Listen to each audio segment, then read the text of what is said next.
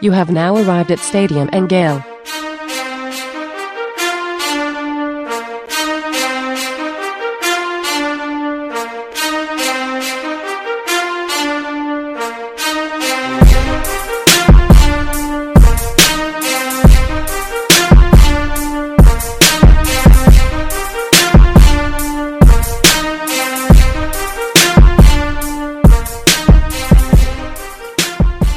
Boys and girls, ladies and gents, welcome to another episode of Stadium Miguel. It's your favorite Uncle Silk.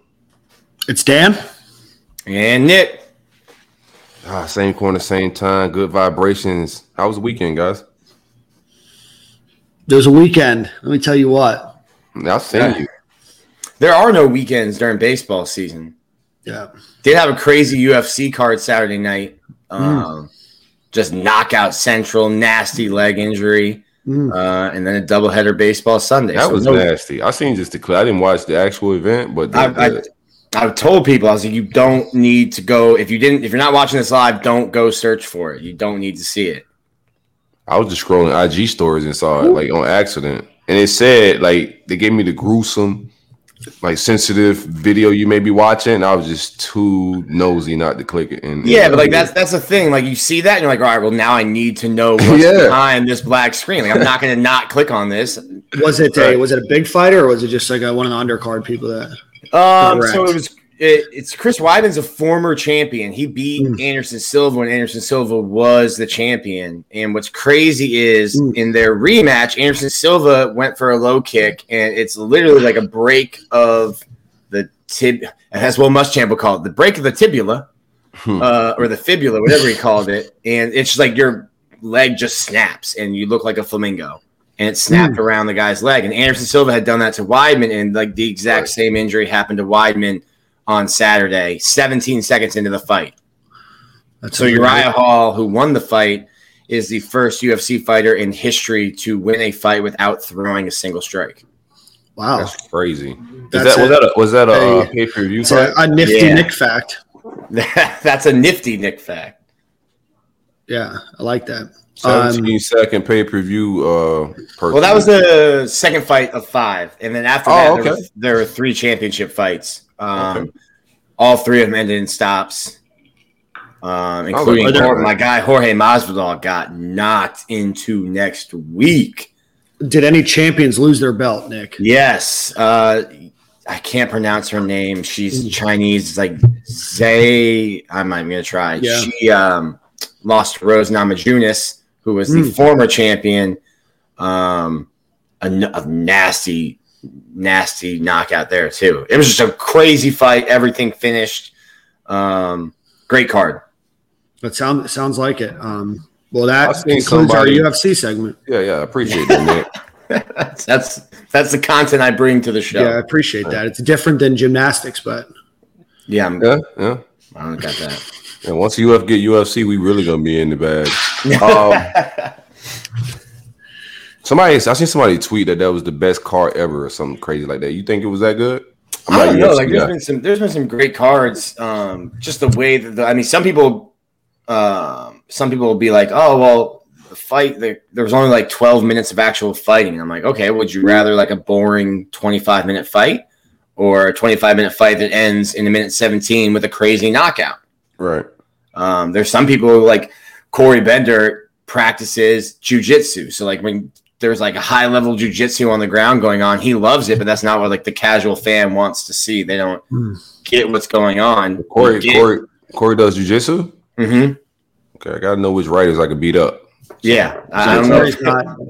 Corey's not on your fade on site list. Yeah, he's not high on the list at least. No, you gotta go down the list a little bit. Shout out to Corey, man. Man, you had quite the shenanigans going on this weekend. How was your weekend? I did. I was able to hang out with some friends on Saturday, but then yesterday I got pulled into my first ever DJ concert.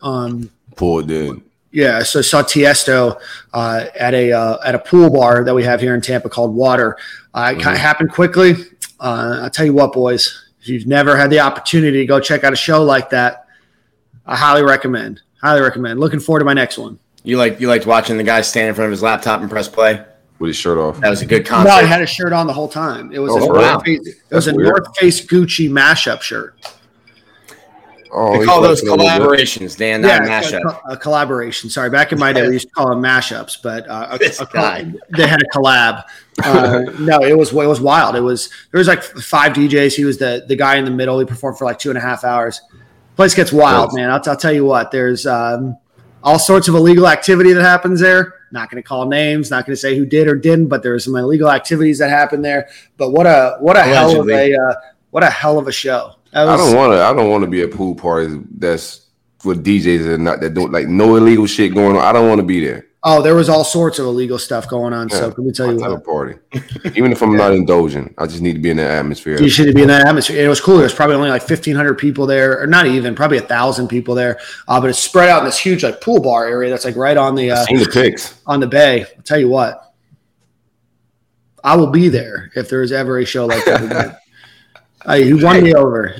As a big country music guy myself, Disco Dan. Nothing got me more hype in my life than seeing Smoke Machine shoot off air, you know, or whatever they're shooting off, you know. All times. So what'd you do? I wasn't excited as your weekend, but I got to hang out a little bit. I just got some work done at the studio. We're almost done. We should be finishing up this week. Then I just hung out with the wife on Sunday. We went to Rack's downtown Delray.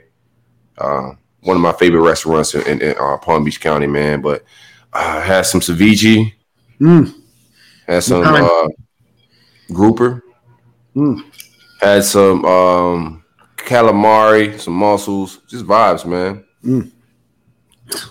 Sounds like a whole weekend. Sounds like a good weekend. Mine was the best, but it sounds like you guys had great weekends. Minus the what? I said, it sounds like you guys all had great weekends. Mine was the best. But you were great honorable mentions. Yeah, you won this week. You were like Nick on the Broward baseball all-star team list. Just an honorable mention. Hey, at least you're mentioned. Just happy to be here. Oh, man. All right, boys, we got a busy show. We're going to bring Zach Adell here on in a few minutes. But as always, let's give a shout-out to our friends over at Roof Soldier, which is a veteran-owned company that is specializing in all aspects of residential and commercial roof replacement and repair. So all over the state of Florida, give them a call, 1-877-ROOFS-FL, or visit roofsoldier.com. Tell them Stadium Miguel sent you. You'll receive $1,000 off of your roof replacement. So again, 1-877-ROOFS-FL or roofsoldier.com.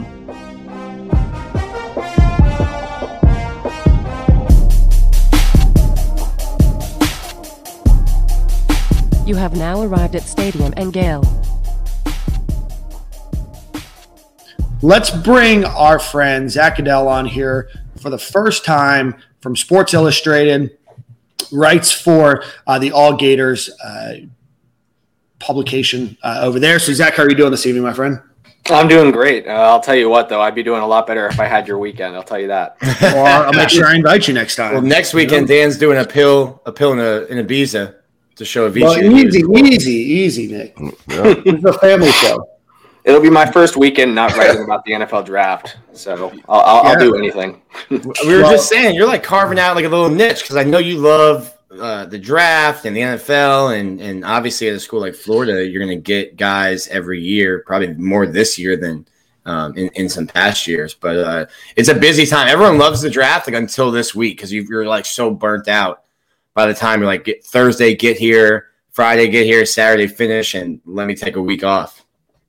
Yeah, and at this point, you know, you're kind of just hoping that everything hits the fan, right? Like, there was the Ian Rappaport report last night about Trey Lance and Mac Jones at 3. Like, you know, I certainly hope it's Justin Fields at this point just to throw everyone off. It's that type of thing. You know, you get so tired of it that you really just want chaos. I just can't imagine San Francisco trading so much away to get, like, a healthy version of Jimmy Garoppolo. Like they might as well just take Kyle Pitts. What are you doing? Equally bad trades, but one way or another, I think that's going to be Lance. Yeah, I don't think Trey Lance or Mac Jones was worth giving up what the 49ers gave up, no matter what, right? I mean, whomever they pick, even if it's Justin Fields, I don't think any three of those quarterbacks are worth the two number ones that they gave up. It's crazy, and we'll ask Zach, but like the NFL has changed so much. Obviously, it's a quarterback league, and there's two types of teams in the NFL: teams with a franchise quarterback and teams without a franchise quarterback. And if you're the latter, you're looking for one. Mm-hmm. So obviously, when you get the trades, and then the Jets trade Darnold, now you're thinking it's going to be quarterback, quarterback, quarterback. But to me, I think Kyle Pitts is arguably, and you might not even take a strong argument, the best player in the draft. And the way the NFL is moving with the rule changes, I don't even put a tight end tag on him. He's just like a weapon. It's right. Something you can use on offense. Obviously, the Jags are taking Trevor Lawrence, but like there's an argument that you could take Kyle Pitts anywhere, and he's just going to probably step in and be a starter for you from day one. Yeah, I definitely agree. It's a trend that we're seeing this year. People start to question more than ever is why are we taking so many quarterbacks so high? Why are we trading up to get these quarterbacks so high when like none of them are working out? You've got your like 1 in a million, it feels like, that actually hits. And with that being said, like Nick, we talked about it. I've dropped a mock this morning, just a full 2 rounds, and I don't have quarterbacks in the first 4 picks. I've got the first 3. I think if San Francisco didn't trade up to 3 and it was still Miami sitting there, that Kyle Pitts is worth that pick. I wouldn't love trading up, especially as much as San Francisco did for a guy like Pitts, but he's probably a top 2 guy. In a year that you don't have Trevor Lawrence in Jacksonville taking a quarterback with the first pick, he's probably, like you said, the best player in the draft. He's surefire. I think that he's going to come in and he's going to change any offense that he's a part of. What's the furthest you see Kyle Pitts going? Like up or down? Up. I think he'll. I think it's 4. I think Atlanta's the sweet spot. I know people or teams will still want to trade there. That's been the reporting that Atlanta wants to go down, and I get that. But when you've got what sounds like it'll be one of Mac Jones, Justin Fields, and Trey Lance, I tend to believe that Justin Fields is definitely going to be one of those guys after Rap Sheet's reporting. It is moving up from 9 if you're Denver, from 15 if you're New England, up into the top 4 for one of those 2 quarterbacks really worth it compared to what you've got. I understand Cam Newton certainly is not the Cam Newton he used to be.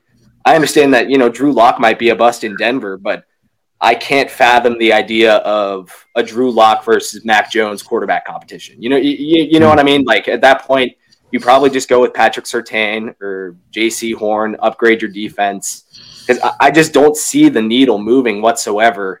I like Fields, but it seems like the infatuation is Mac Jones, and that just doesn't seem like something that'll really move your team up. If anything, maybe it'll just go down. But anyway, no, Silk, back to your question with Pitts. I think it's 4 being the ceiling. And if he weren't to go to Atlanta, if a team were to trade up, then I don't see any way he gets past Miami at 6. Yeah, I think that the ceiling is 4 and the floor is 6. Like he's not getting past Miami at 6. I don't see it. Right.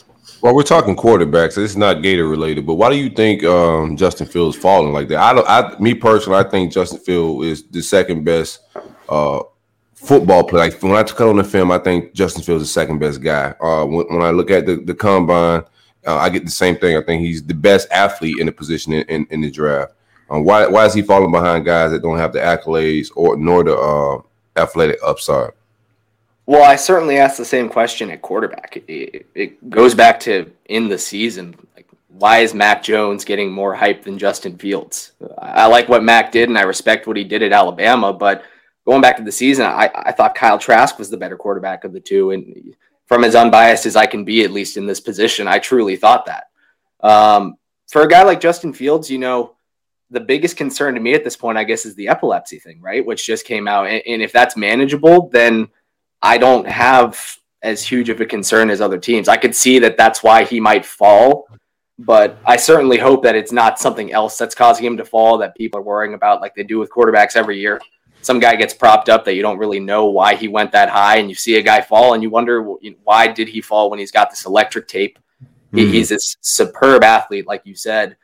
He's my second favorite quarterback. I'm not that big a fan of Zach Wilson. I think that you know, he makes some really talented throws when he's throwing deep into the right, but you watch him throw to the left, and he's got pretty much his entire body into it, and it doesn't look that pretty. It kind of reminds me of Mitchell Trubisky, but Right. You know, he throws it a little bit further than Mitchell ever could, at least. And he makes it more exciting. It's not a direct comparison, but that's just like one of the little things I pull when I watch Zach Wilson. It's very different to one half of the field than the other. The epilepsy thing to me almost seems like because it's not like new. It's something he's dealt with and has never had an issue with that has caused him to miss time since he's been in college or even his junior, senior year of high school. So it's almost seems something to me like, a team gets a medical report back and then like floats that out there, hoping he falls to them. Because I agree with you in Silk. I think he's the second best quarterback. And it's almost like a team like in the 10-12 range is like, hey, maybe we can float this out there and make this a bigger deal. Because you get stuff like that,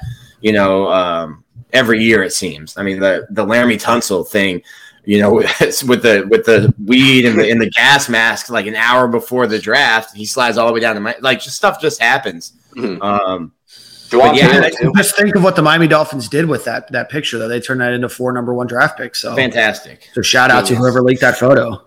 Maybe it was the Dolphins playing the long game. And then I don't get, and I asked like Trevor Sikkema, I've asked everyone. I'm like, what is the difference between Mac Jones and Kyle Trask? Why is Mac Jones being talked at 3 and Kyle Trask being talked as day 3? I'm like, what is the difference between the two of them? Millions of dollars and hundreds of picks, apparently. That's the thing is, like, everyone talks about how smart Mac Jones is and, like, he's not athletic, but he's athletic in the pocket. Isn't that the exact same thing that everyone said about Kyle Trask's improvements, like, over the past year? Like, they're the same guy. Mm-hmm. Yeah, and I think Kyle has more intangibles as far as like ball placement and a lot of things he did. I'm not taking anything away from Mac, but I thought Kyle put the ball and had some different touch, man. Do you think Kyle sneaks into the first round? There's a lot of smoke about that lately. No, I think that's exactly it. Is that it's smoke? I think that quarterbacks, like Nick said, or teams rather, would like quarterbacks to fall. I couldn't tell you how many beyond like Denver and New England, maybe the Raiders, because they're always looking at quarterbacks, maybe Washington, even though they're at, I guess, 19. But I think in general that there are teams that are going to try and push the quarterback board down. And if they float, you know, hey, we're picking at the end of the first and we like Kyle, then all of a sudden a team might not feel obligated to snatch Justin Fields, let him fall a little bit. And then at that point, a team can, it's all over. It's all the smoke shows or smoke screens, I guess. I would be disappointed if Kyle Trask fell beyond round 2, especially if a guy like Mac Jones goes in the top 5, because they are just so similar. And yet there's some difference that none of us can quite understand between the two. But I mean, at the same time, I wouldn't be surprised if he does at least get into round 3, just based on what the draft process has been like for him. Do you think – this is my last Kyle question. Do you think he's only had one full season. So what do you think his potential is? Well, I'm thinking, like, in my mind, he's just scratching the surface, man. He didn't start in high school. He sat in college most of this time. He picked up from when Franks got in, and he had it like a year and a half of football. I think, like, his upside is crazy. And not athletic. He's not going to turn into a guy that could run or anything like that, but – the more he get, more experience he get up, the better he's going to get. Yeah, that's the thing. It's like the physical side of it's what kind of limits it for me, the athleticism in terms of being a rusher. Because I agree with Dan, like he said all along, he's moving way better in the pocket than he did a year ago. Like his footwork did get better. He's a bit more nimble in that sense, and that makes him a better thrower in and of itself. But in terms of becoming a rusher, or, you know, adding a bunch of strength to his arm, because I think that he can throw down the field more with touch than power. Right. It's tough to project a ton of that being added, even though he really hasn't played a ton. It's just the physical side of it. But again, like with the idea that he got better in moving around in the pocket, he's making these, as Dan Mullen called it, graduate level progressions that he wasn't making the year before. Like that speaks to exactly what you're saying, Silk, is that we have seen more growth from him than I think people are willing to give him credit for, because he is this, I guess, 23-year-old dude that didn't really play much. He's an old guy compared to the Zach Wilsons and Trevor Lawrences of the draft. People don't really look for a ton of growth from him, but he showed it to us this past season. So who's to say that he can't have a little bit more? I'm just saying this, not saying this is – it's obviously not what Kyle wants, but Chase Daniels made $34.3 million – holding the clipboard. It's not bad. It's not a bad job, not bad money if you can get it. Right. I agree. Zach, I take that money. Want to ask you that? I will wrap the wrap the chorus up at the stadium if they hire. Bro, like, I'll paint the field. What are we doing? Yeah. What you got? What you got, bro? At this point. No, I'm just joking. Go ahead. What you got? No, Zach, want to ask you about another first-round potential guy in Kadarius Toney. He's risen up a lot of draft boards. I don't think anybody would have thought that Kadarius Toney would be a day one pick or even a first couple round pick before the season started. Now, he's projected as high as like 17, 18, 20. Where do you see him going? And what's his, and I guess following Silk's, question earlier, what's his ceiling? What's his floor? I think that's exactly the range, right? Like I've seen him go as high as I think 18 or 19, Miami, Washington in that range. I put him to Indianapolis at 21 in my mock this morning, a couple of different teams around there. I mean, yeah, a year ago I was writing about – Nick remembers at the Orange Bowl, like he was floating the idea that the NFL wouldn't look at his injuries and like he could still declare. He wasn't exactly sure what he was going to do. He thought he had the tape. And I thought at that point he might have to go as a running back and be one of those like, niche guys that works out of the backfield for a couple limited touches a game, just from his experience as a rusher, as a quarterback and all that. I didn't see it as a receiver whatsoever. And now he's made this meteoric rise. It's absurd. And he continues in that sense to prove me wrong, because before his pro day, I definitely did not think he was going to run a 4.38. I thought it'd be closer to 4.5. I think he ran like a 4.7 back in high school, even though he was as elusive as can be. Like I never really saw that top speed from him while he was at UF, at least from what I observed. Because that's what we always say. He's like a phone booth guy. He's not straight line long speed. He's no, but we seen him foot race the runners on campus. Like there was clips of him when he was younger, when he was having like the fastest on the team races, and he was beating a lot of guys. I had him at 4.3, and I thought if he hit a 4.3, he could go first round. That's why I got him maybe sneaking in. I don't know. We'll see what happens. I'm excited about with you. I also think these pro day times from across the country have a little juice. Oh, definitely. I think this is gonna be the fastest years in the 40 ever. I think Trevon Grimes would have had a way more impressive pro day if that was held at the combine, and those were his results, because he's 6'4", 220, running 4.5 flat, like. In a normal year, everyone's going to be talking about that. But now, like, everyone's running 4.2s and 4.3s, and no one cares. Your 40 got to kind of match your vertical as well, because all that is just measuring explosiveness. So if you run a 4.3 and then you can't jump, like, the proof is right there. Yeah. I think all those guys still jump well. Marco, Kadarius, they all tested well and everything else. So I think Kadarius would have hit a 4.3 regardless.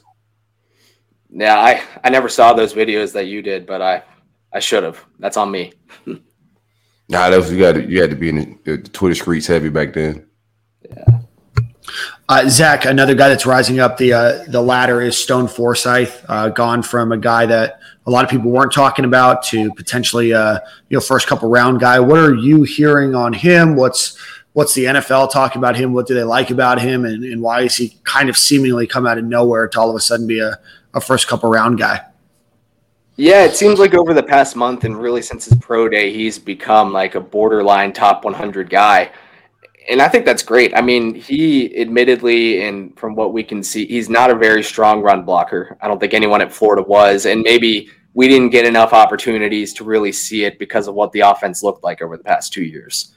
But with that being said, the league is becoming so pass happy. Teams are looking for these athletic tackles that can pass protect, and they'll try and work with you from there. And when you've got a dude that's 6'8", 307, pretty long as well. I mean, his arms, I think, came in around like the 60th percentile in length, maybe better. And he can move as well as he did in short spaces, at long distance. That's the type of tackle that I think teams are truly looking to groom. Whether he comes in and he pushes for a starting job immediately or not, I think he can at least be a pretty dependable swing tackle. He's a guy that if you've got at least issues with someone in pass protection, you can probably put him in on occasion and groom him like that. It really wouldn't surprise me if a year from now he ends up becoming a starter wherever he's at.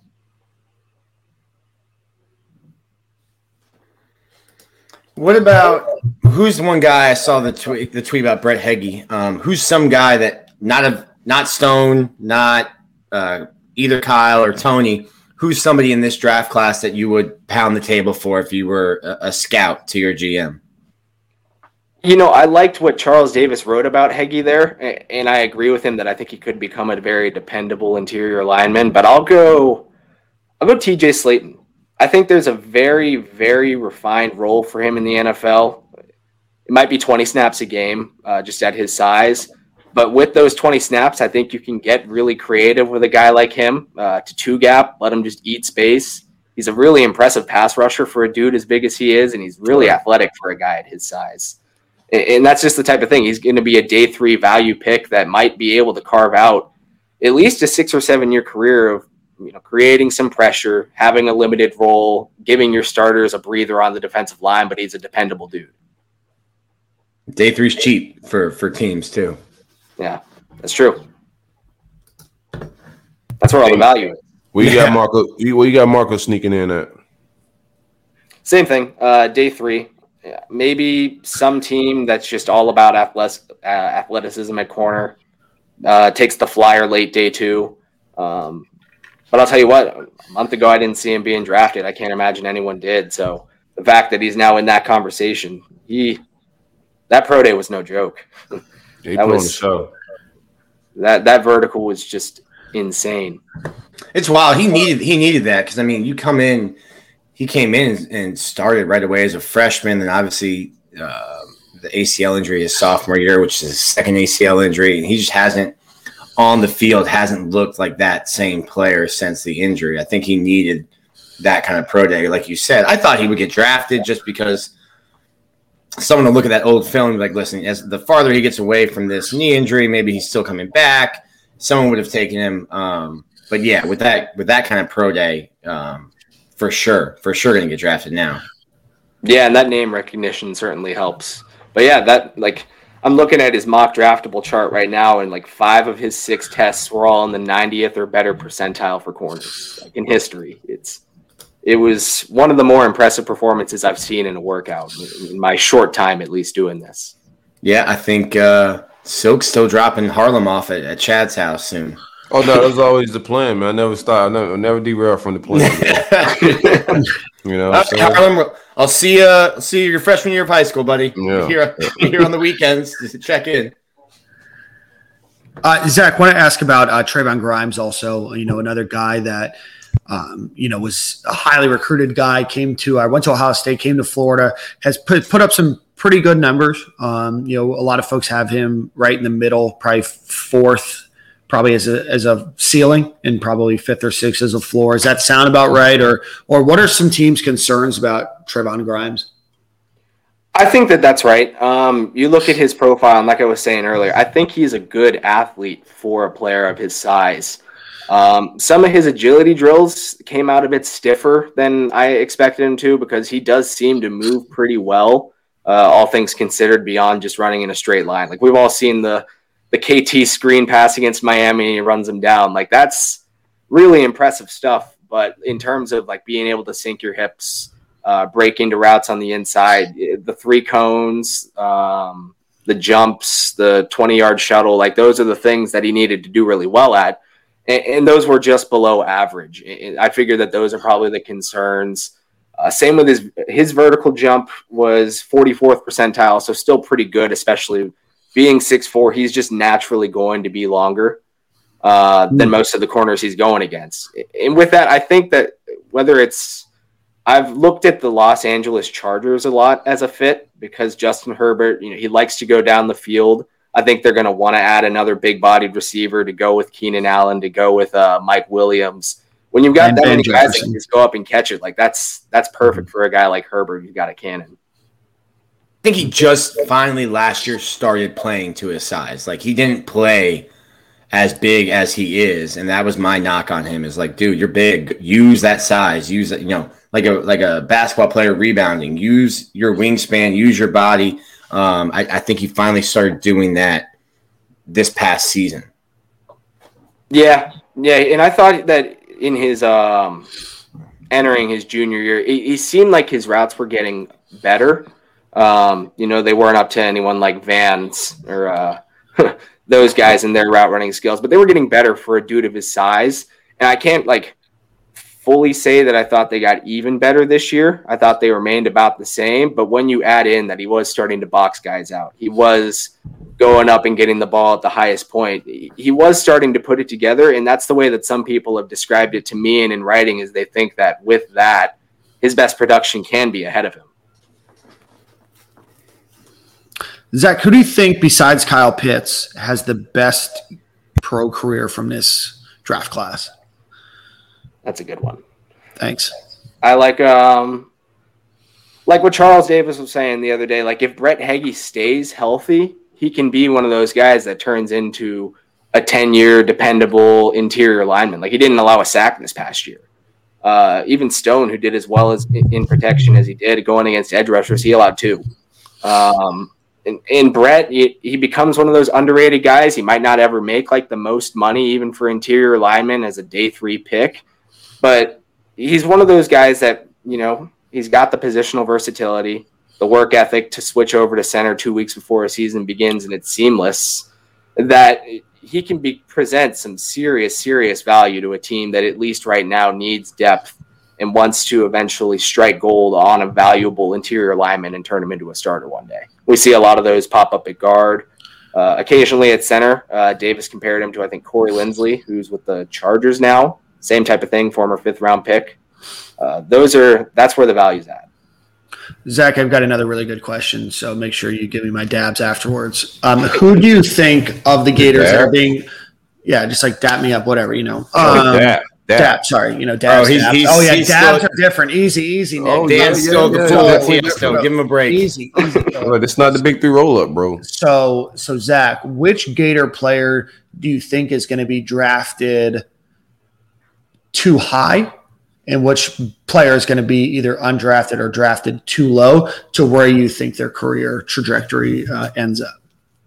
It's a hell of a question. Yeah, it's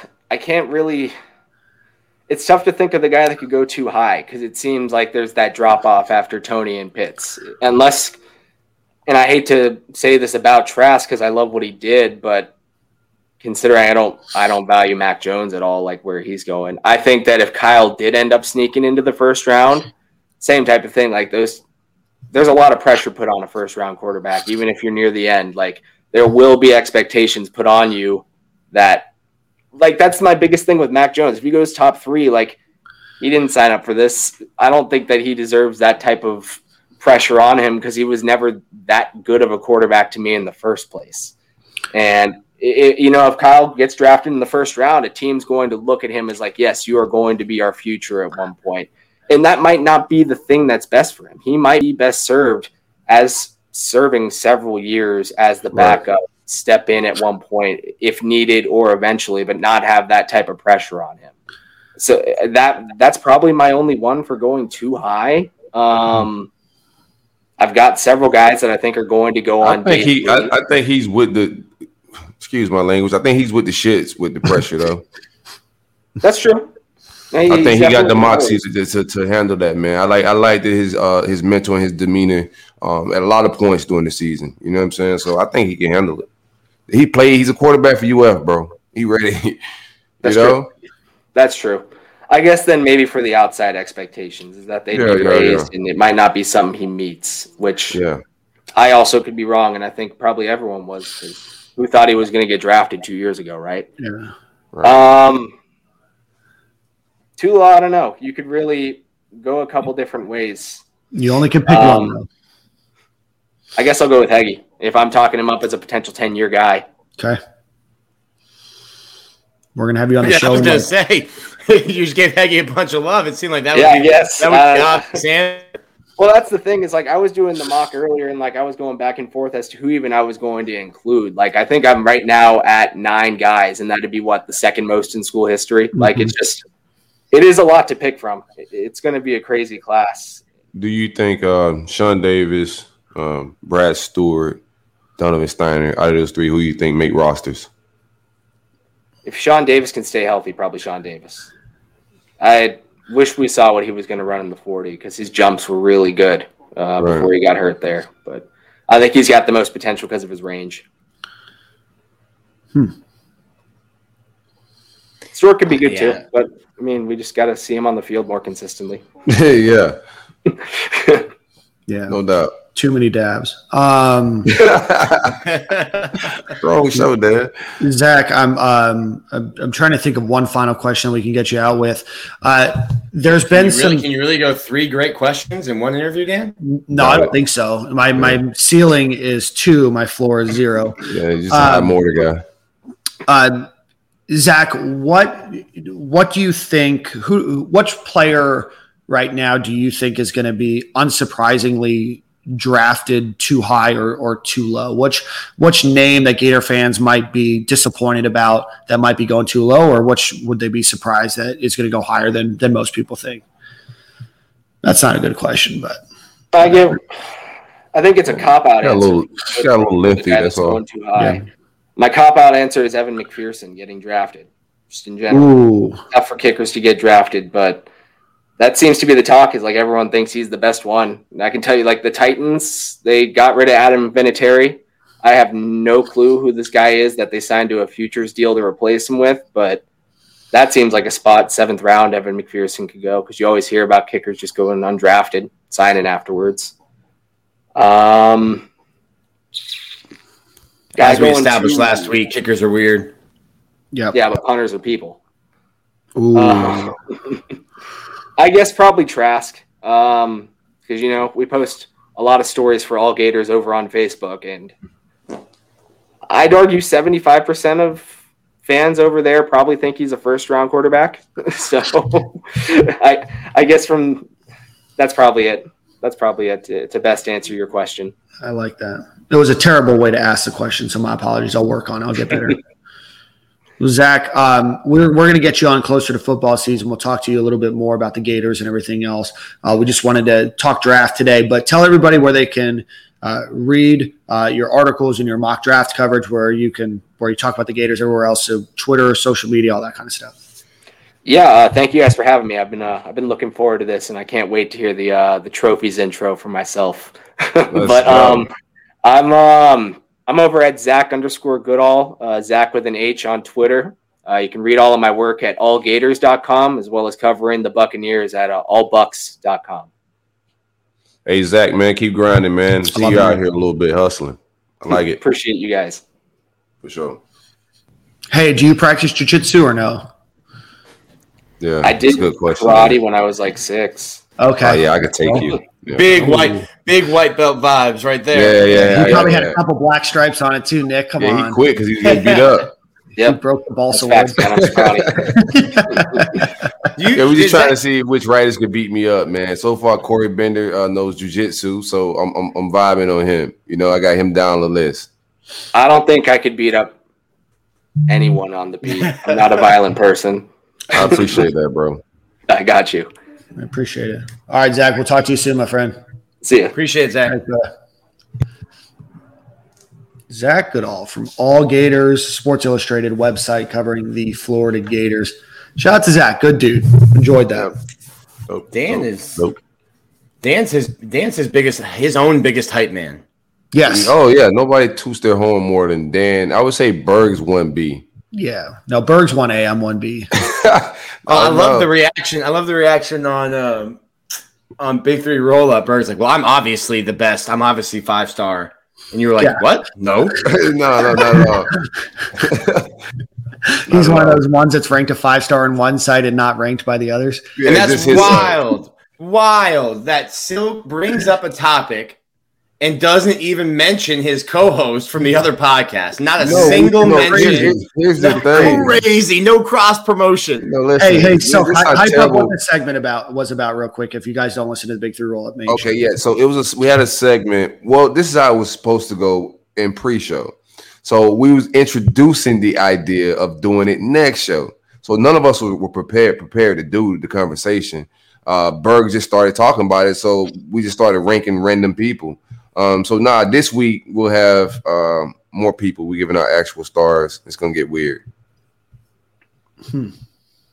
I got y'all, man. Hey, everybody on Stadium Miguel is 5 stars, man. Might give Spence 5 stars. Everybody, I'm the recruit. I'm the recruit that's not going to like your ranking. I'm not going to answer when you call for that recruit up there. Like, yo, I saw you took a visit to Gainesville this week. Can you call? I'm like, nah. No interviews. Nah, Rivals has me higher than you do, so I'm not talking to you. I mean, you won the bracket, so how do you not get 5 stars? You know, is there a 6 star? Did you win the other bracket last year too, Nick, or were you just in the finals? No, I can't remember who I lost to. It was me and Ahmad. I lost to Ahmad in the finals last year. I might have lost to Ahmad in the either the 8 or the 4. That I was like got the accolade, but whatever. I had that whole one of the dudes was either him or someone was buying votes because I had one round where we had like 50,000 votes, and I'm like, I literally went into Publix and I was up by like a certain percentage. And I came out and I'm like down 10%, and I'm like, what? Mm. Where did 20,000 votes come from? I was in public for like 20 minutes. Imagine real life money to win a Twitter poll. No. How miserable you got to be in real life to do that. If you listen to this show, I'm sorry. I don't mean to be disrespectful, but you're pretty miserable. But no, yeah, it's pretty wild. So. Please stop. Let's get back to some NFL draft here real quick. Why see that charge on the bank card? What is this? You bought likes? Just buying clout, honey. Leave me alone. Yeah. You guys remember what was it called? Like clout.com or whatever. You could see like what your internet cloud score. Internet used to be a wild place, man. Still is, but at least it's it used to be. It's more wild by the day. Yeah, Twitter used to be an uncensored place back in the day. Was that out of was my Chase Daniel? Was that out of pocket? Like that's not a bad life. Obviously, that's not what Kyle Trask wants to be. Like a 10-year backup, right? But there's worse spots to be, right? Yeah. That's not a terrible comp. No. And I mean, you have an opportunity to play. You stay in shape. Backup quarterback. Best job in the world. You never get hit. No. He's about to get a lot of money regardless. He's going to be fine. Like, wait till that. Went from a 2-star and McElwain and Nuss tweeting gunslinger, and we all laughing at it till here we go. Yeah, we need to revisit some of your Kyle Trask tweets. Maybe next. I deleted most of them. Oh, did you? Yeah, get that out of here. Still was a hater? Yeah. Oh, yeah. Wow. I wasn't a hater. No, I was early. I was early on. This is what it was. Like I was early. It wasn't about hating him. It was about UF at the time. I'm bougie. I'm saying why are we offering a 2-star kid? We should be going after the 5-star kids. I'm a recruiting guy. That's what I cover. So I was bougie. Like, nah, I don't care if you're a gunslinger. Everybody's like, watch the film. Nah, I didn't want to watch film. Why are we going after this guy? That was my take. We need to find some old takes from all of us back in the day. Maybe we can still. I had to delete the trash ones, man. That was just, you can't have that. It was too easy. Yeah, a little spring cleaning on the timeline. It's a lot harder to listen to every podcast episode that we've ever had. And if you do, then we appreciate all your listens to try to find Silk's hot takes. Look at that's how Dan's going to get the downloads up. Like, hey, Silk said some ignorant stuff last year. You should go find the episode. That's right. We have over 100 episodes of wild Silk takes now. Please listen to all of them. I built this platform or just wild takes, man. So they go south sometimes, bro, and I'm with it.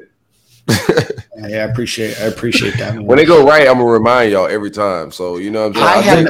When they go wrong, they get deleted. It's the way the internet. I do. I appreciate that.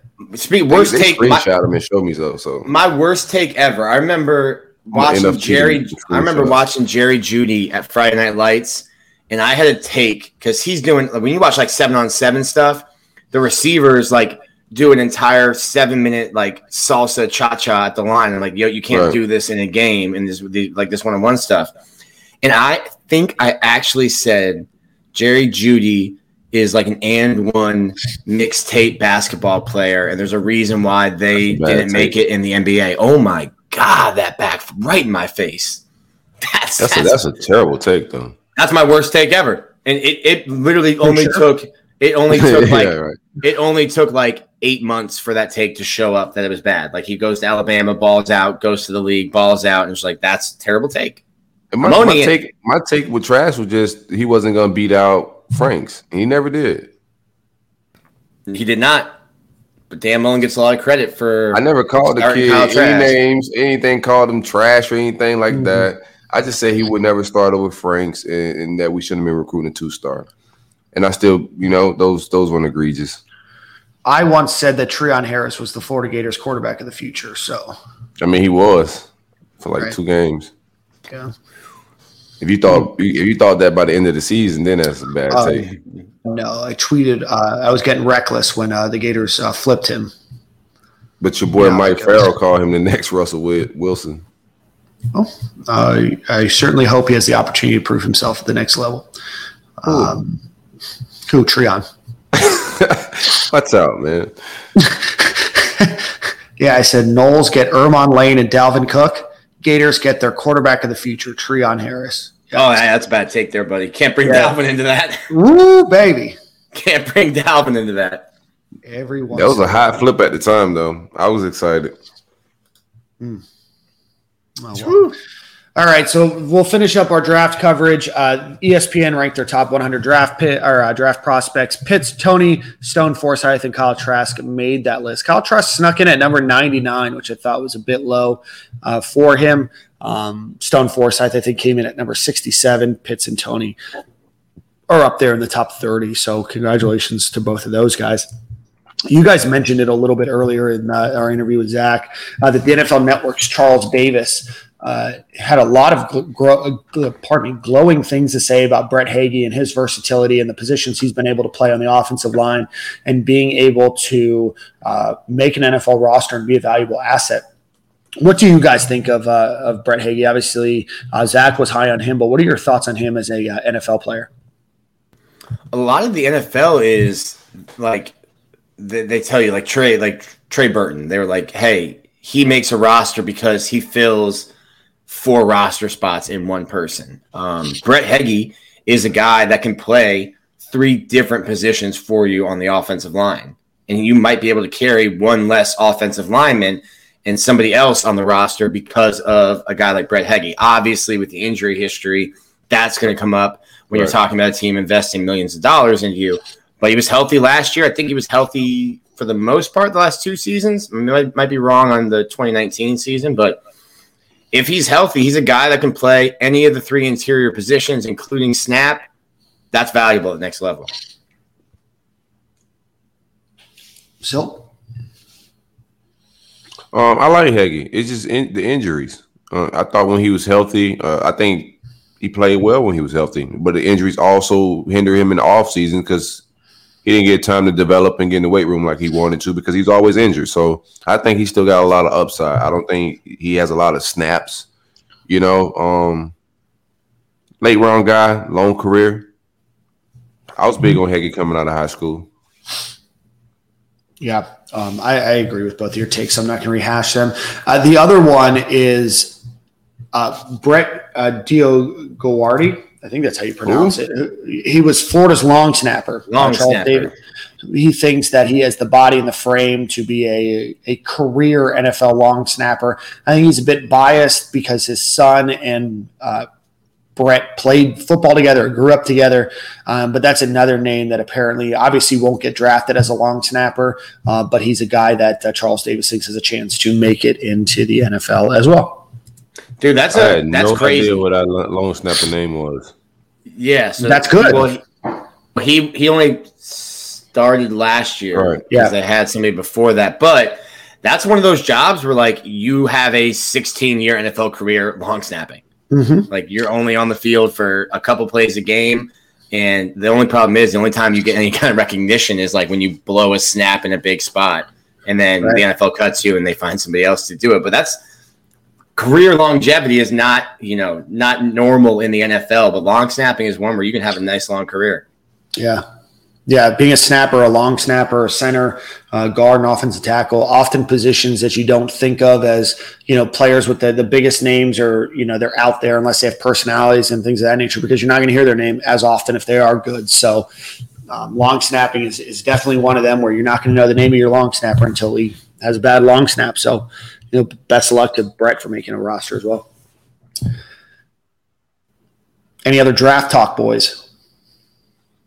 I don't think I have any more draft talk. No, I think we'll probably 7. I think Slayton gets drafted, Grimes. I can see Sean Davis like a 7th rounder, but like, I don't see like Steiner. I don't see Stewart. Yeah, I think. But I mean, 8's a great draft. 8 would be a hell of a draft. That's start the recruiting graphics up. How much money they signed for? How many guys got drafted? You would think that would help, right? Oh, it shouldn't hurt. I want to put you guys on the spot here. Maybe you guys aren't ready for this question. They're churning out the picks, man. I need that to translate in the recruiting department because the draft picks are churning out. He's developing guys. He's getting guys drafted. That should spark recruits. You got the production. You got the results. Yeah. All right, let's look forward a year from now when we're recording at the same time and same corner. Who do you think is the first player drafted from next year's Florida Gators roster? Kyrie Elam. Yeah. That's a little too easy, yeah. you already hit your cap for good questions. I mean, it could very well. You could make an argument that Bretton Cox could do something crazy and also be a top 10 pick. Like, happen. You ever get to a point with guys where it's just like, yeah, I know the potential, I know the hype, but like I'm not on that bus, I'm not on that train until you got to show me something. I mean, we were always like that with Tony a little bit until like this last year. Right. Until he went stupid. But before we was like, he needs to stop zigzag and he needs to work on his routes. He needs to do this. He needs to just get the ball and go. And then this year he has like an epic year. So I like Bretton Cox to kind of, be in that mix as well. You think with Tony it was more him developing as a player or just opportunity? Because he wasn't getting the kind of opportunity in his first 3 years that he got this year. No, I think he just ran routes really well, man. He just was a complete wide receiver this final year. I hadn't seen him running routes like that before. Yeah, I think it's both. Yeah, I think it's both. I think that he's a guy that improved drastically from last season to this season, or last season to the season before. So I think that's what his biggest thing was for him, was to be able to develop those skills. Because he was reliable too, right? He didn't drop a lot of passes. He stopped doing that behind the line of scrimmage, back and forth, east-west movement. He became very much a north-south guy. And I think he concentrated. I think that, there was probably something inside of him that, saw that he had that potential. I think he just put it all together. And, last season we saw, in my opinion, a completely different player from attitude, and just the way that he carried himself on the field. That was just a massive improvement, from a budding rap career to now a budding NFL career that will have a rap career that follows, maybe. Shout out to the Joker. That's right. Speaking of shout outs, let's give a shout out to our friend Lee Friedland at the law firm of Friedland and Associates. He's going to help you with your auto accidents, medical malpractice, nursing home cases, criminal matters, and personal injury cases in every jurisdiction within the state of Florida. Give him a call at 1-800-95-INJURED or visit him at yourfightourbattle.com. Lee's an incredible guy, has become a friend, and always very excited to talk to him. Again, give him a call, 1-800-95-INJURED, yourfightourbattle.com. Lee Friedland of the law firm of Friedland and Associates. All right, we're talking a little bit about this pre-show. Nick, Corey, want to ask you, what are your thoughts on Dan Mullen's new use of social media? Let's so lead off here. I don't want to go too deep. I got a lot of takes, but I think it's obvious he needs to I think his approval rating was low with the fan base. So I think they had to do something, but it's just, to me, it's not coming off as genuine. Genuine, correct. I think that's exactly what it is. He spent a lot of time last year throwing away goodwill with some losses at the end and at the podium. Spent a lot of time chewing on his foot, and I think it's a big push, one, to get more followers, to get a bigger reach on both social media platforms, his Instagram and his Twitter. But I think it's also kind of a rebranding, if you will, trying to get some of that goodwill back, like Corey said. How do you guys, as social media gods yourself, how do you guys make it more natural for him? Or is he just like an unnatural guy? Yeah, he's just naturally awkward already. He's just like, he's a quirky guy. It's a lot of right. I think all them guys are quirky a little bit. All the offensive geniuses. So he's already a different type of guy. Whatever you do, just got to be natural, and it's just not coming off as just like, to me, genuine. Whatever he was doing before this past season, it seemed genuine. His wife involvement in the program, it seemed like a family environment. It seemed natural. Now it's just like, I don't know if it's TikTok or the apps or what the vibe is, but it just seems a little off right now to me.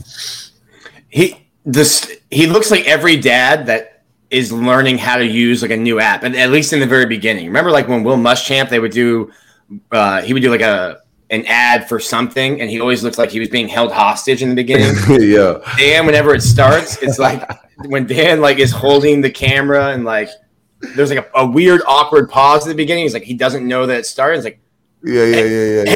Gator fans, it's like, hey man, as soon as your thumb hits that red button, it starts. You don't have to wait 3 seconds. Yeah. It's recording. Yeah, I think it looks awkward. Yeah, bro, these coaches gotta hate this social media stuff. They has to hate that stuff, man. But he has to do it because that's the world you're living in. You if you want to recruit, you got to work these apps. You got to do all this goofy stuff. But this is why he was flirting with the NFL, stuff like this. Yeah, what would you guys do to make improvements to Dan Mullen's social media account? We've got administrative folks that listen to our podcast. We got some staff members that listen. Let's throw out some ideas. We can hire an intern. Spencer, it's a great idea. Spencer's up. He works for free, and then doesn't give you a discount on jerky either. So you have to use promo code SG or Big Me. Yeah. Spencer's support those who support us. Yeah, Spencer's trying to level himself up. What would you guys do? So, for example, I don't think that we need the pictures of the Apple, like his Apple Watch, like showing us how far he runs. That doesn't make it relatable. I like that. I like that. That's personable because that's something that he does. He runs he runs every day. That's his thing. That's nobody making him do that. I don't need to see your vacation pictures because that's not going to play well with the fan base. Yeah, that's because you've never been to Cabo. Why does it with the fan base? What do people not think these people human? No, they don't. They can't take a vacation. Like, and here's the thing: people are ridiculous. The phone goes with you. Clearly, if you're sending me the picture on the back of a boat in Cabo, the phone's with you, so you can still be recruiting. You can be sliding in DMs, and you can be calling people. Yeah, it just comes off bad. They already think you're a lazy recruiter, so then you're showing a picture. Then you're showing a picture of yourself on vacation, and people are like, "There's Dan, not recruiting again." It's like he probably isn't, but he can be. Just if you see another, if you're a grown man, hold on. I love the football takes, but I just want to give like a life take real quick. If you're a grown man and you see another grown man on vacation, the first thing you think about is recruiting. You got a problem. Just vibe. He's on vacation, man. You got a stressful job. Let him hang out on a boat. You'll get your favorite recruit. Your favorite team will be okay, man. I promise you. What's the point of a $6 million job if you can't use that money on vacation? Right. I don't know if you guys saw it. There was a bit of a flex in there by Dan, and I don't think he meant to do it. But just looking as a captain, as a boat captain myself, not sure if you guys saw that boat, but you run a boat like that here in the States, probably send you back about 10 G's for the day. So just a small little flex by Dan Mullen right there. I mean, that's if you know, you know. I was broke more than that. Speaking of flex, then he goes, I don't know if you're a boat captain like me, knowing damn well that neither of us are. Okay, it's just a small flex. So what would you do to help him improve his Twitter game a little bit or social media game? I don't really like my coach on all this. I mean, he just got to do it, but I would prefer that the coaches didn't have to do this. Like, Nick Saban's not doing this goofy stuff. Let's just be real, man. I just think where recruiting is going, like, what is this job about to become? Like, I don't want to see Dan on TikTok, bro. I don't like – you ask me, I don't have any good ideas for him. Like, he's my head coach. I don't want to see him doing goofy stuff. I mean, then you get into a weird situation where all of a sudden you've got a Greg Nord doing the worm video, and you don't need your head football coach hitting a TikTok dance. Like, maybe you do. I don't know. I'm getting old. Give me dark. I like the Darth Vader vibes. When he do little stuff like that, that's hilarious. Cool. You have your moments here and there, but on a daily basis, a routine, that's a lot for these coaches, bro. Yeah. Yeah. I think some of that stuff's more natural for him, right? You know, some of this other stuff, like, hey, Gator fans and all this stuff, isn't natural.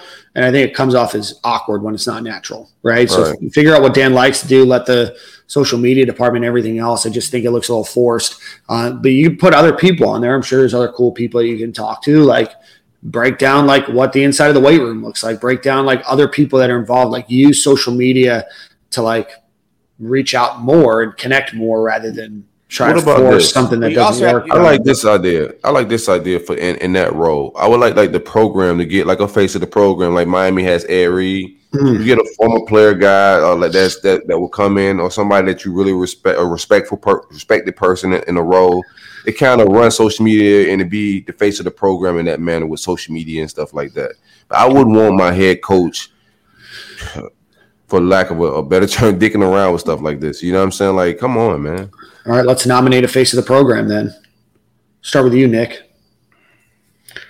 I mean, it's obviously got to be Johnny or Tommy Townsend. That's where we're going. Both are currently employed by the NFL. How much are you going to pay them, Nick?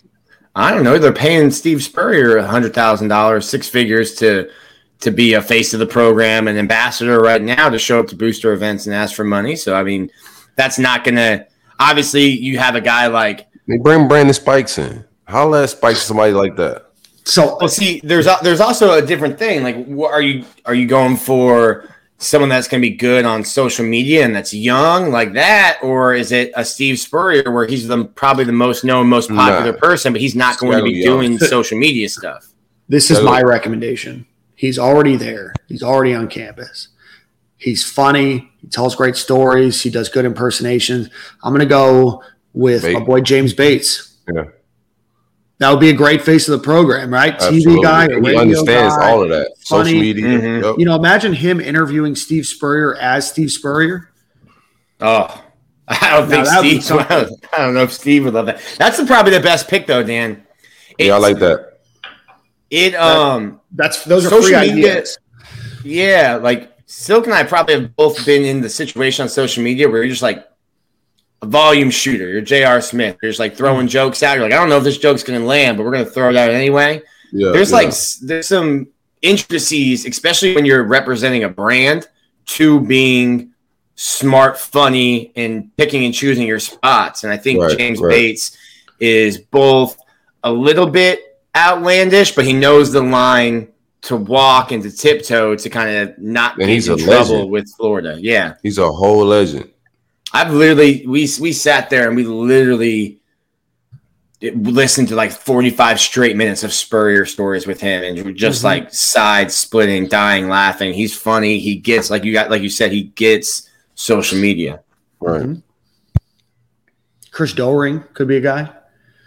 A little polished. Oh yeah, right? You're punching down now. You hit the nail on the head. Like we.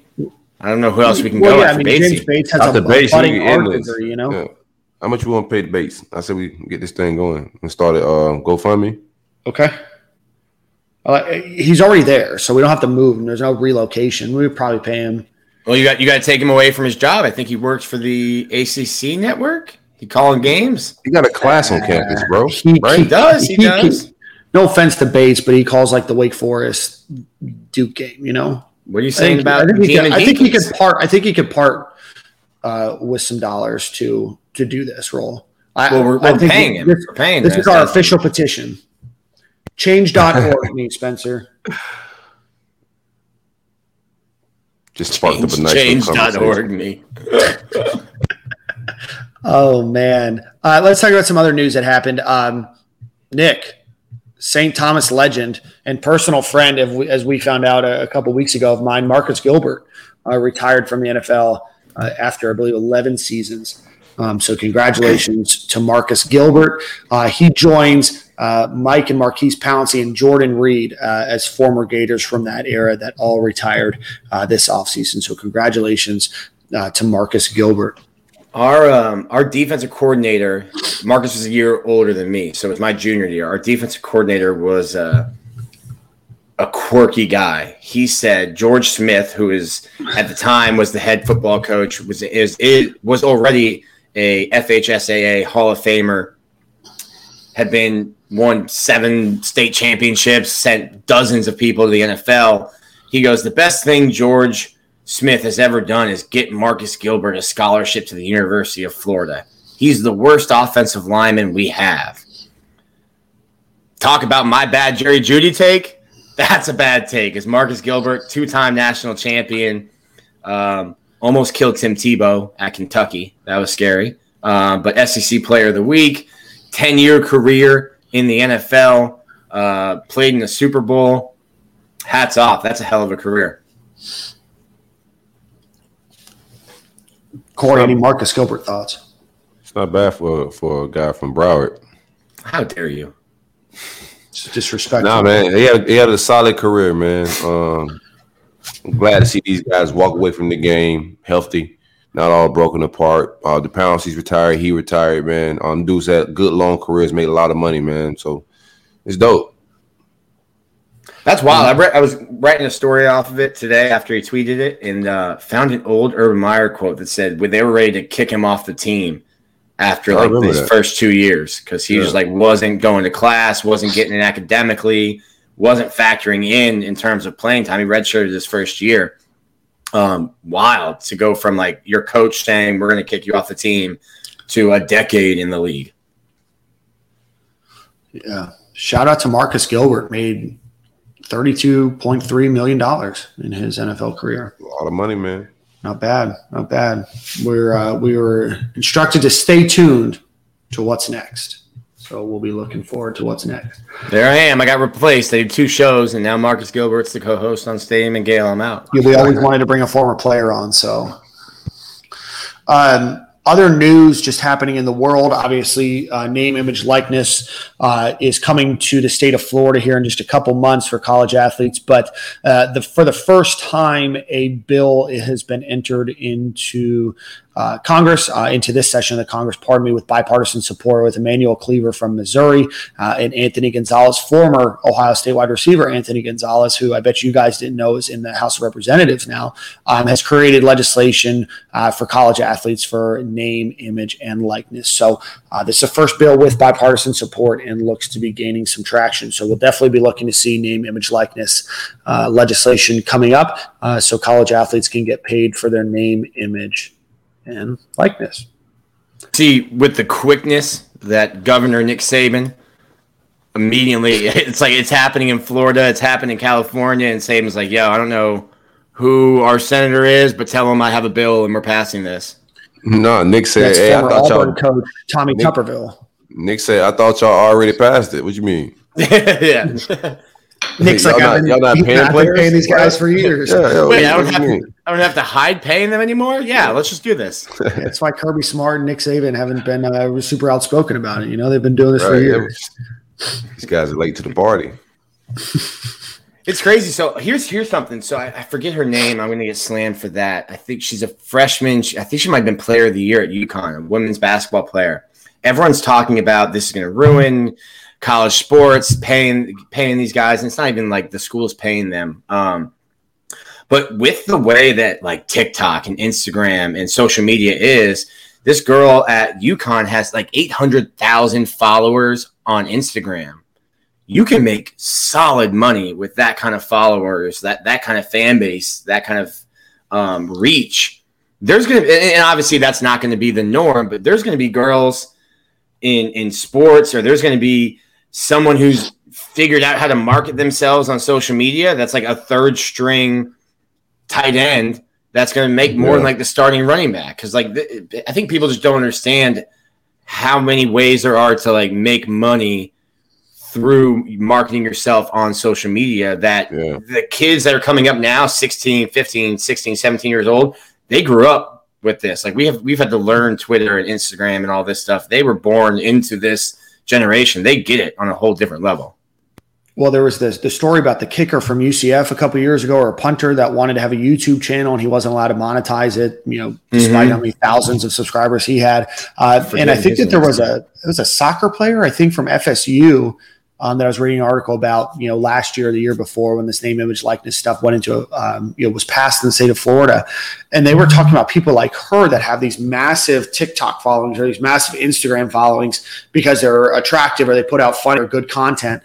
So it is it's going to be an interesting opportunity for those folks as well, beyond just your, you know, Trevor Lawrence and your Kyle Pitts being able to monetize on that. It's actually being able to do, you know, even more and be able to make money off of it like the rest of their you know, college peers are able to do so. Yeah, no doubt. You said Paige. I'm trying not to get canceled, so let me jump in real quick. Paige Buchers, 828,000 followers on her Instagram. That's a lot of followers. But, yeah, I like the opportunity for these guys to be able to just, you know, do some business, make some money. But it's not just a layup. Like, a lot of people don't understand what likeness is. Like, nobody's just going to give you some money. There's still some work involved. They still got to get creative and monetize themselves, find a way to liquidate all those followers, turn it into some bread. But the world's changing. It's dope. I love it.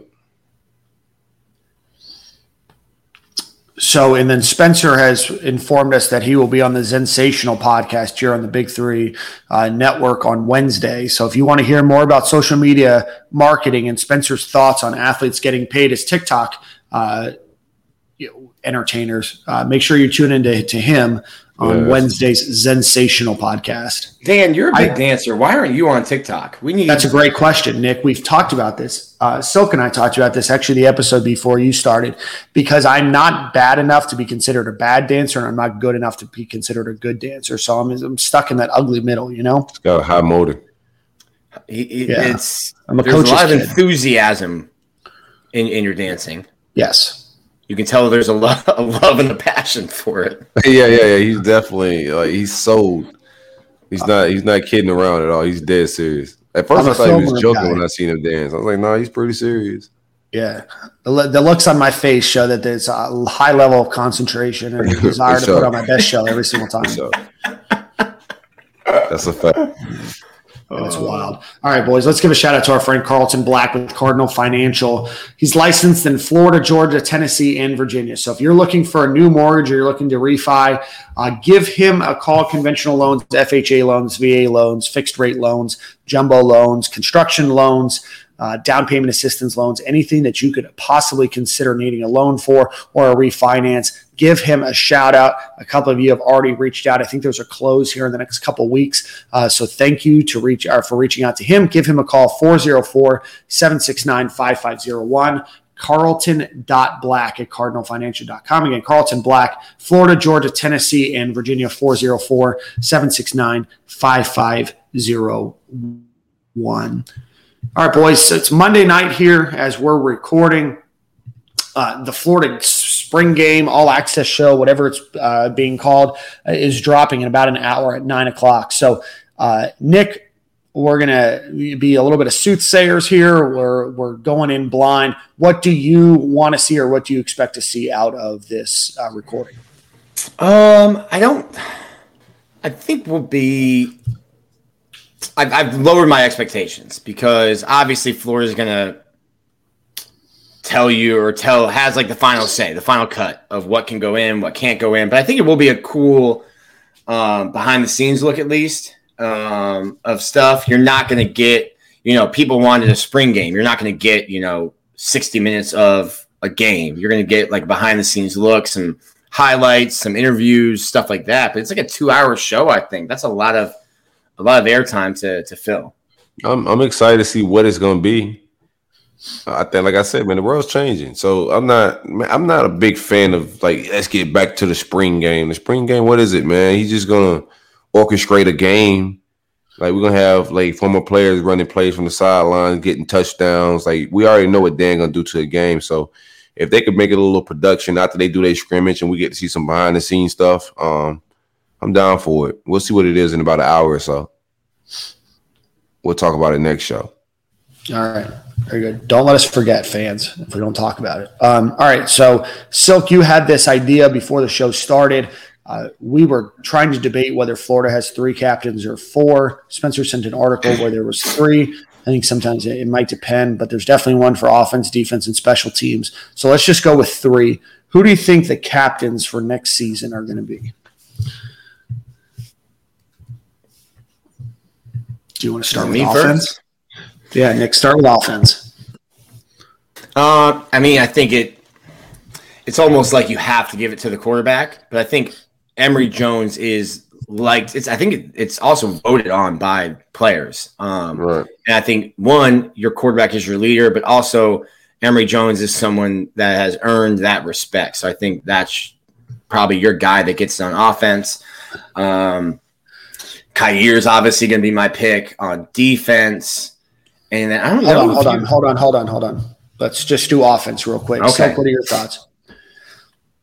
Yeah, of course. I like Emory Jones. The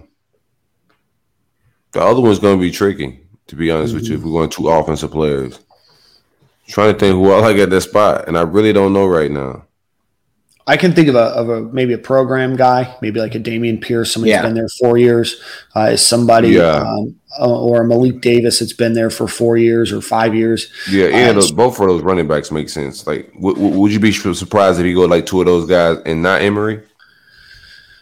Yeah, I think I would, just because we always talk about it as like with SEC media days, and it's like, well, Florida's not going to bring a quarterback because they're not going to name a starting quarterback until the first. You know, it's right. Kind of like that's a thing. And Emory, this is Emory's team, and I think it almost creates like negative social media if they're worried about that, negative social media or negative chatter if your quarterback, who's going to be your first year starting quarterback, isn't named a captain. Well, why isn't he? What's wrong with him? Is he not leading the team? Is he not doing all the extra stuff? And it's just like, hey, just throw a C on his chest and avoid all that.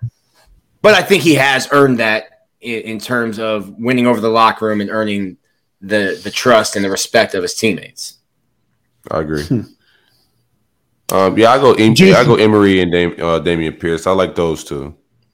Do you think it's a slight to the quarterback if you don't name him as your captain?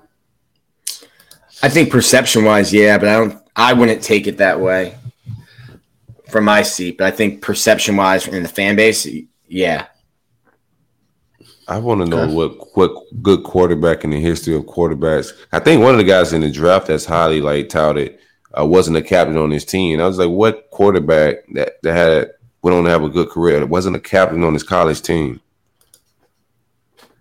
You'd probably be hard pressed to find one. I definitely can't think of one off the top. But yeah, I think you got to make Emory the guy. That's an easy decision. Defense, what you got?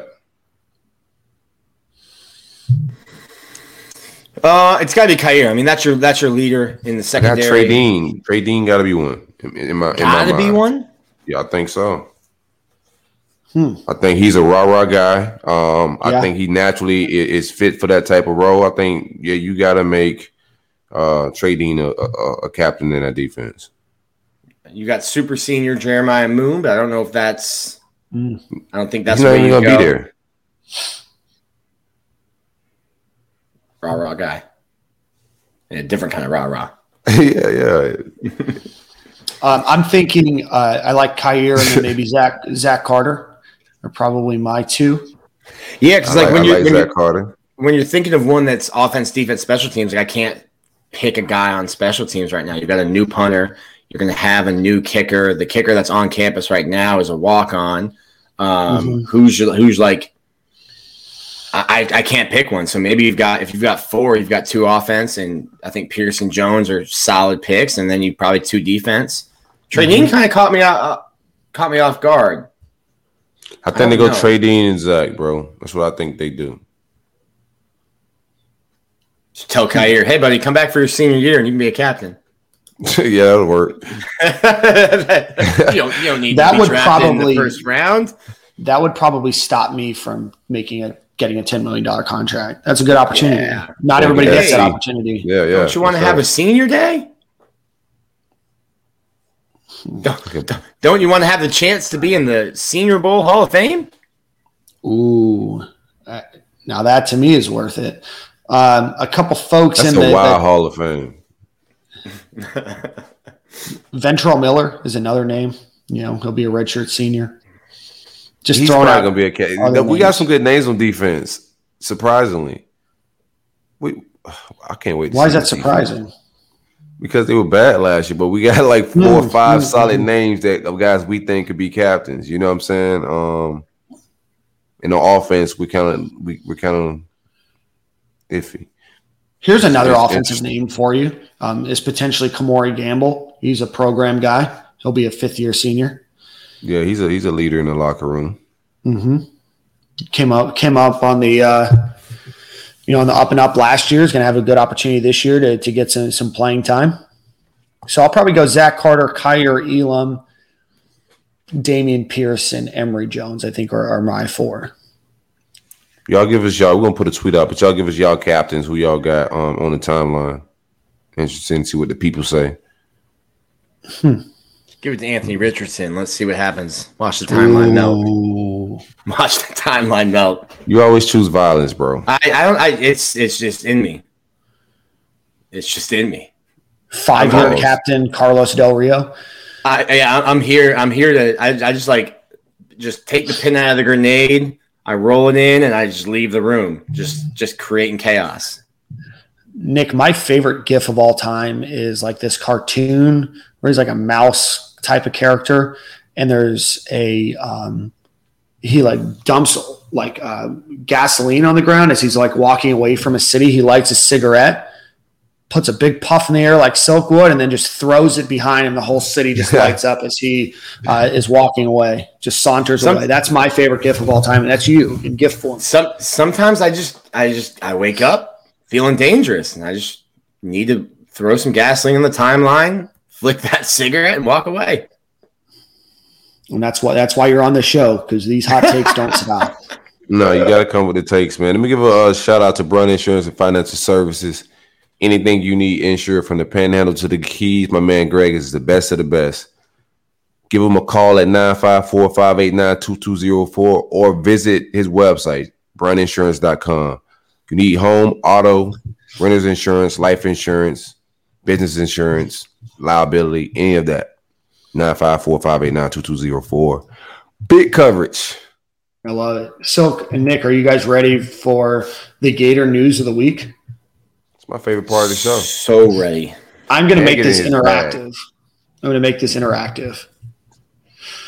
Florida goes 3-1 in baseball this last weekend, beating Jacksonville and then going 2-1 against Auburn. Florida is now 28-12 on the season, 11-7 in the SEC. Nick, talk to us a little bit about the baseball program.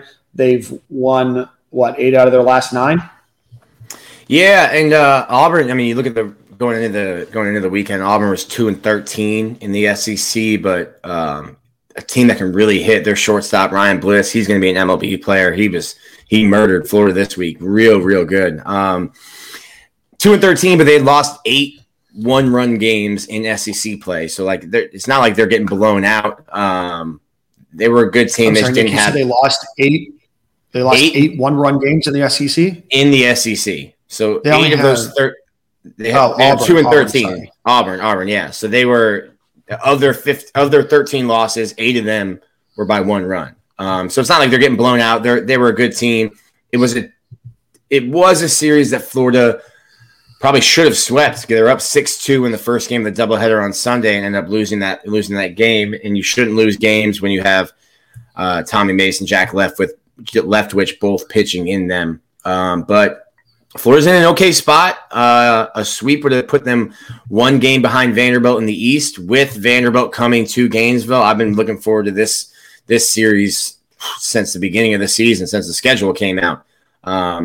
Huge series. Really excited to see Kamar Rocker and Jack Leiter in person. And, hey, see what you're made of. See what you're made of this week against number 2 Vandy. Nick, your favorite pitcher growing up was Al Leiter too, wasn't it? Florida Marlins great. Not my favorite pitcher, but I was there with my dad and my grandpa for his no hitter in Miami. Oh wow! And then incredible. And then watched Jack throw a no hitter on SEC Network Plus earlier this year in his first SEC start. So feeling old. Look at you, Nick. Wow. You are a lighter family gem. You think they have like pictures of you like in their house? Yeah, probably. I'm waiting for the Thanksgiving invite. Yeah, I bet it's sick. No seasoning on the turkey, but everything else is probably pretty good. MLB.com named these Gators amongst their top 150 prospects for the upcoming draft, which is in June, Nick? Yes. I think it's the end of June. They changed it because it's last year they only had 5 rounds because of COVID. This year it's only 20. Normally it's a 40-round draft. Okay. All right. So Tommy Mace, number 31, Judd Fabian, 49, Nathan Hickey, 121, and Jack Leftwich, 136. Nick, I have a question about Judd Fabian. There was some talk before the season started about him going potentially number 1 overall or being a first-round draft pick. Is there a chance that Florida could have him back for next season? Interesting, because he has a scout told his family, and I don't know why the scout's being this candid, Judd has some of the most leverage of any player in the draft. He graduated high school early, which is normal in football, never happens in baseball. Graduated school early, so when he should have been playing his senior year of baseball, he was playing center field for Florida. So he is the youngest college draft-eligible player in the draft, technically a sophomore because of the COVID season last year. He can float a number out there, and if the teams don't meet it, he goes back to school. Now he's just in the grade that he should be, and his brother's committed to Florida. So again, he gets to play a year at Florida with his brother. So he's in an interesting spot. He, in my mind, was going to be a top 10 pick because he was considered to be the best bat and a potential 5-tool guy the way he plays defensively. Just the strikeouts this year have been uncharacteristic. I think you start to get to a point where you start doubting yourself, and baseball's hard enough to deal with all the failure that comes with it without, starting to doubt yourself. But it'll be an interesting spot because he has a ton of leverage, and he can literally just put a number out there, say meet it, or I'm leaving. And teams don't want to waste first-round picks, and that he will be a first-round pick. Good information. I appreciate that, Nick. Gators basketball assistant Darius Nichols, is named the new head coach at Radford University. So congratulations to him. He's the second Gator assistant this year, with Mincy heading to Jacksonville. That is leaving. That gives Florida 2 openings for assistantships on their team. In women's basketball news, Faith Dutt, Christina Moore, Danielle Rainey, and Nina Ricards were all named to the SEC Winter Academic Honor Roll. So congratulations to those 4. For you University of Florida students, season ticket sale starts May 10th. Tickets are going to be $120. As a student upcoming this fall, I have a request out to see if I'm eligible. So I'm excited about that. Men's golf, they finished stroke play at the SEC Championship the other day. They got a 5-over final round par, so they just missed the top 8. However, Joe Padgett, their stunning freshman, finished in 7th place overall in the entire tournament. So congratulations to them, and they move on to the postseason. Gators gymnastics honored 10 folks that made the SEC Winter Academic Honor Roll: Alyssa Bauman, Leah Clapper, Jasmine Foberg, Sydney Johnson Sharf, Naya Reed, Peyton Richards, Savannah Stroner, Megan Skaggs, Haley Taylor, and Trinity Thomas. In other gymnastics news, Trinity Thomas was named collegegymnews.com Gymnast of the Year. So congratulations to her. In lacrosse, and Silk, this is where I'm going to need your help on breaking down lacrosse. The Gators officially outright clinched the AAC regular season after they beat Old Dominion 17-6, and then they beat them the next day 17-4. Sarah Resnick was freshman of the week for the AAC for the 4th time this season. Caitlin Debkowski, Grace House, and Savannah Cavanaugh were each tabbed to the honor roll, and the Gators are ranked number 8 overall. So good luck to them. Silk, any lacrosse takes? before we move on. I have a question. We don't have soccer, right? Soccer is over. Women's soccer. There's no men's soccer team. It's a club team. There's no men's soccer team, but we got lacrosse. Women's lacrosse. Men's lacrosse is also a club. It is a Title IX thing. Ah. Mm. And Jeremy Foley played lacrosse in college, so one of his farewell gestures was bringing lacrosse to the University of Florida. That's a great question. Silk, I appreciate you bringing that up in our lacrosse segment. Tim Walton, Stadium Miguel alum. Like you. Yeah, Stadium Miguel alum Tim Walton earned his 950th career win at the University of Florida when they beat Florida Gulf Coast in their midweek matchup. His career record is 950 wins to just 241 losses. That's just below a .800 winning percentage, which is incredible over his 19 seasons as head coach, and currently has the nation's highest win percentage among all active Division I head coaches in any sport. So congratulations to Tim Walton. The Gator softball. Blanco need to pull up if he wants success. That's right. He can fix all this.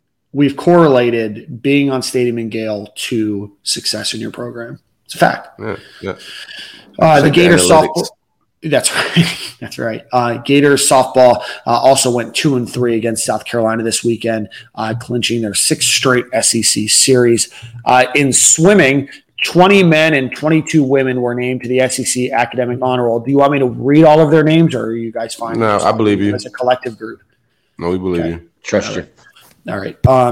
Gators men's tennis, the number one ranked team in the country, unfortunately lost to number 5 Tennessee in the SEC tournament final. However, they're still the odds-on favorite to win the national championship in men's tennis. Number 11 women's tennis lost in the SEC tournament quarterfinals, and they start postseason play here in the next couple of days.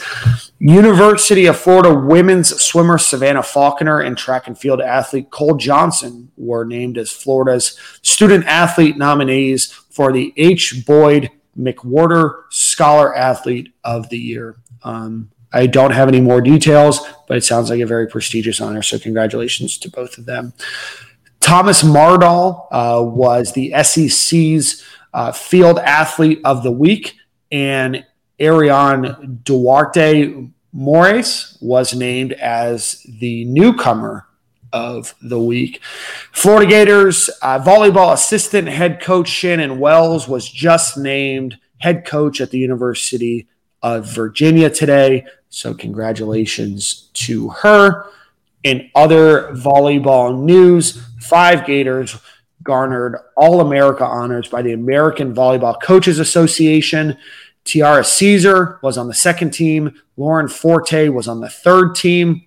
Holly Carlton, Thayer Hall, and Marley Monserres were all honorable mentions. And then finally, a rest in peace to Dr. Ruth Alexander. She was the founder of the University of Florida Women's Intercollegiate Athletic Program. She died just last week. She was one of the nation's leaders in the Title IX movement. She helped spearhead the University of Florida's creation of bringing women's sports to the university, and she was a distinguished service professor in the Department of Exercise and Sports Science, and I believe she was at the University of Florida for 36 years. So congratulations to all of her achievements, and may she rest in peace. And that is your Gator News of the Week. Very good, Dan. Very good. Anything else? Or do we need a Manscaped read? Ooh, starting to heat up. Just got my notification that there's a package on the way. Excited. I got the same email. I got that email as well. Nick, it's a package for your package. How about that? They need to trademark that. That should be on their boxes. I'm full of free ideas. You can't give them the free ideas, though. Dan's just not our business manager. Right. A package.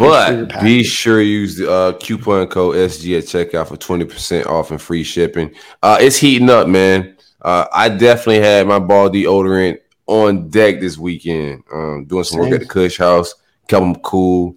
Everything was copacetic. How was you? You took it to the concert? I did. Yep. And I was hanging free all show. It's the best way to be, man. So in that email, I did see the coupon code. Not coupon code, but they're sending us a Lawnmower 4.0. Yeah. It's exciting. Yeah. The official drop date's not for a couple days, so I'm not sure we're supposed to be talking about it. But just so you guys know, Lawnmower 4.0 is coming back out. So we're getting that exclusive. We're getting the exclusive preview? Yep. Yeah. So you, the only thing about it, Nick, unfortunately, just for you, you were chosen. You have to do it before and after so they can use it for their website. That's yeah. Send it to them. not the group chat. Not to the group chat. Yeah. Don't send it to the group chat. I'll make sure you get my face in the picture too. Yikes.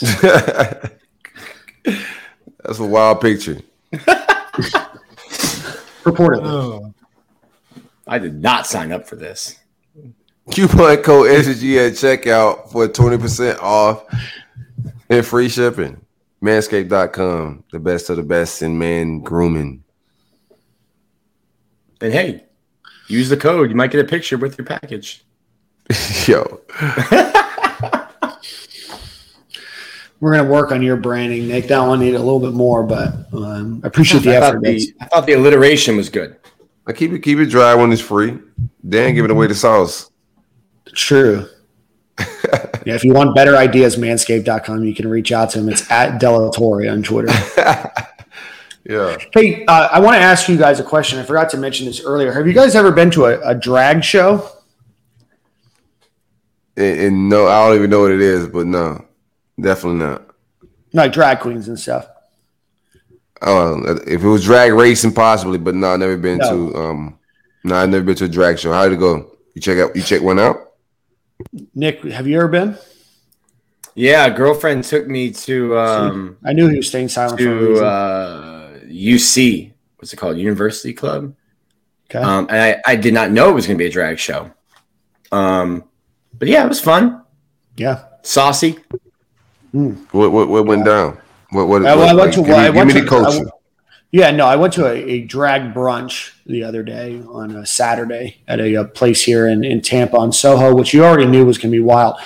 They're interesting. This is really my first ever drag brunch that I've been to. I'm not sure I'm going to be a usual customer, but it wasn't bad. It was pretty funny.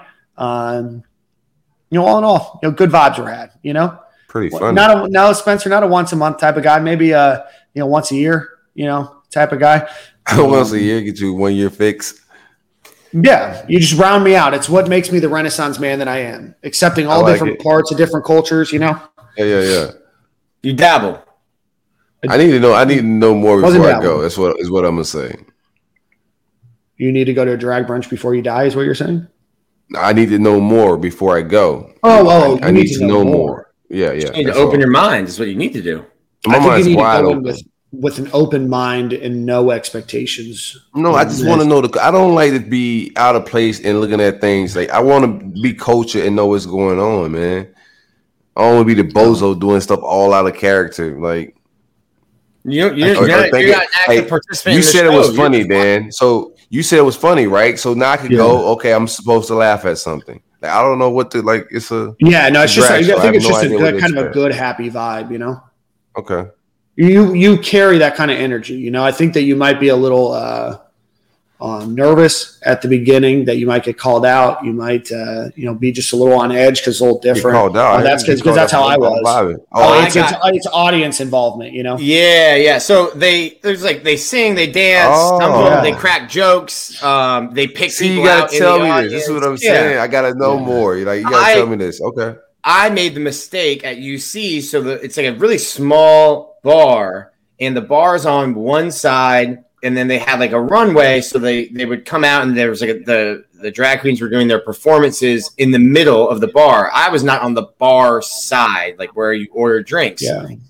I thought there was a break in the show, and someone's walking out. I'm not paying attention. I'm going to get to the bar to grab a drink, and I became part of the show because now I'm walking in line. I'm like, this is, I did not want to be part of the show, but it was fun. Called me out, got my drink, went back to my seat. Yeah. I got called out. Yeah.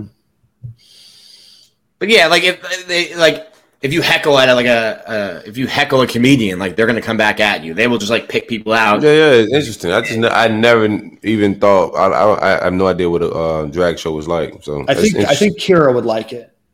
Oh, for sure. That'd be some definitely. That is a way to win like a solid number of brownie points for a couple weeks. You know, like you got a big trip potentially with the boys. They're asking if you want to go. Before you drop the line to, you know, your wife say, hey, can I go? I'll put that in too, Bill. Here, I saw that there was a drag brunch in a couple weeks. Do you want to go? She's like, yeah, Corey, I want to go. And then, like, when you're on your way there, you're like, hey, babe, I meant to mention. Like, when you're on your way home, hey, I meant to mention. This show was awesome, wasn't it? Yeah. Do you mind if I go to Las Vegas with the boys in a couple weeks? I think that's how you set it up. First, you offer me out the blue to go to a drag brunch. Now you going to Vegas. Boy, what you got going on? It's just like a hypothetical. Yeah, I know what you mean though. DJ Dan, Tiesto, now he's going to Vegas. He's got his who is this guy? I don't know. You know? He looks like he was at the pool. He's got a nice a little reddish tan, but definitely some sun. Tan. I think that's going to turn to a golden brown. Yep. Dan, we've lost him. We lost him. Yeah.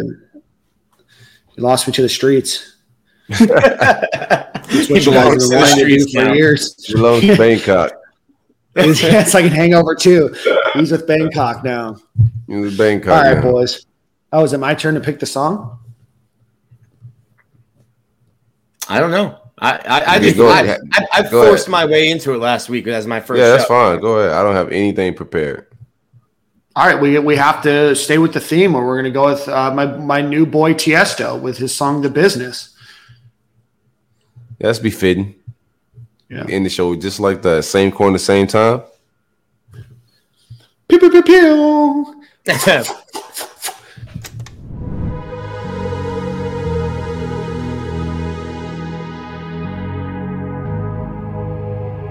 Let's get down to business.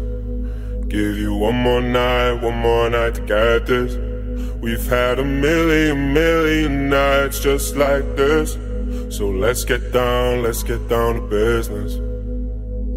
Mama, please don't worry about me. 'Cause I'm about to let my heart speak. My friends keep telling me to leave this.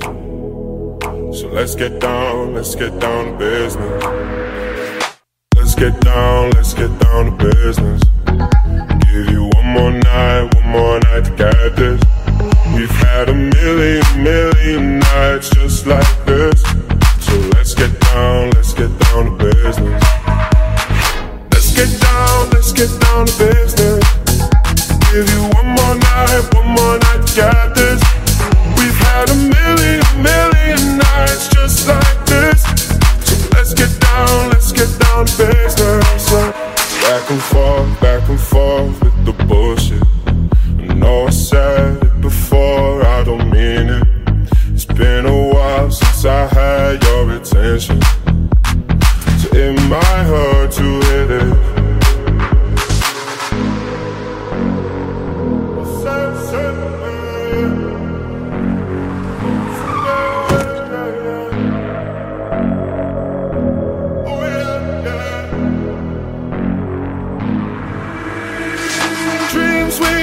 Don't ever fall away. We can't leave them if we stay the same. And I can't do this for another day. So let's get down to business. Let's get down to business. Give you one more night to get this. We've had a million nights just like this. So let's get down to business. Let's get down to business. Give you one more night,